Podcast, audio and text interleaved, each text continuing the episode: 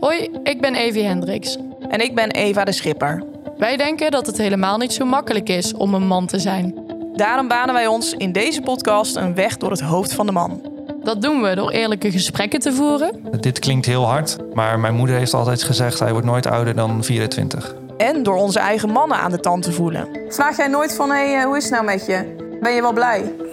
Nee, eigenlijk niet. Nee. Van Dus die diepe gesprekken heb ik niet zo vaak hoor. Door stiekem mee te luisteren met mannen. Ik denk wel twee keer na. Bij mijn vriendin in de buurt. Ik huilde echt niet bij mijn vriendinnen bij. Maar ook door kritisch naar onszelf te kijken. Je hebt van die gasten die je overal tegenkomt, elke keer als je in de stad bent.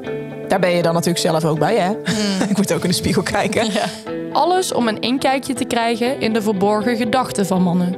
Dit is Op de Man Af.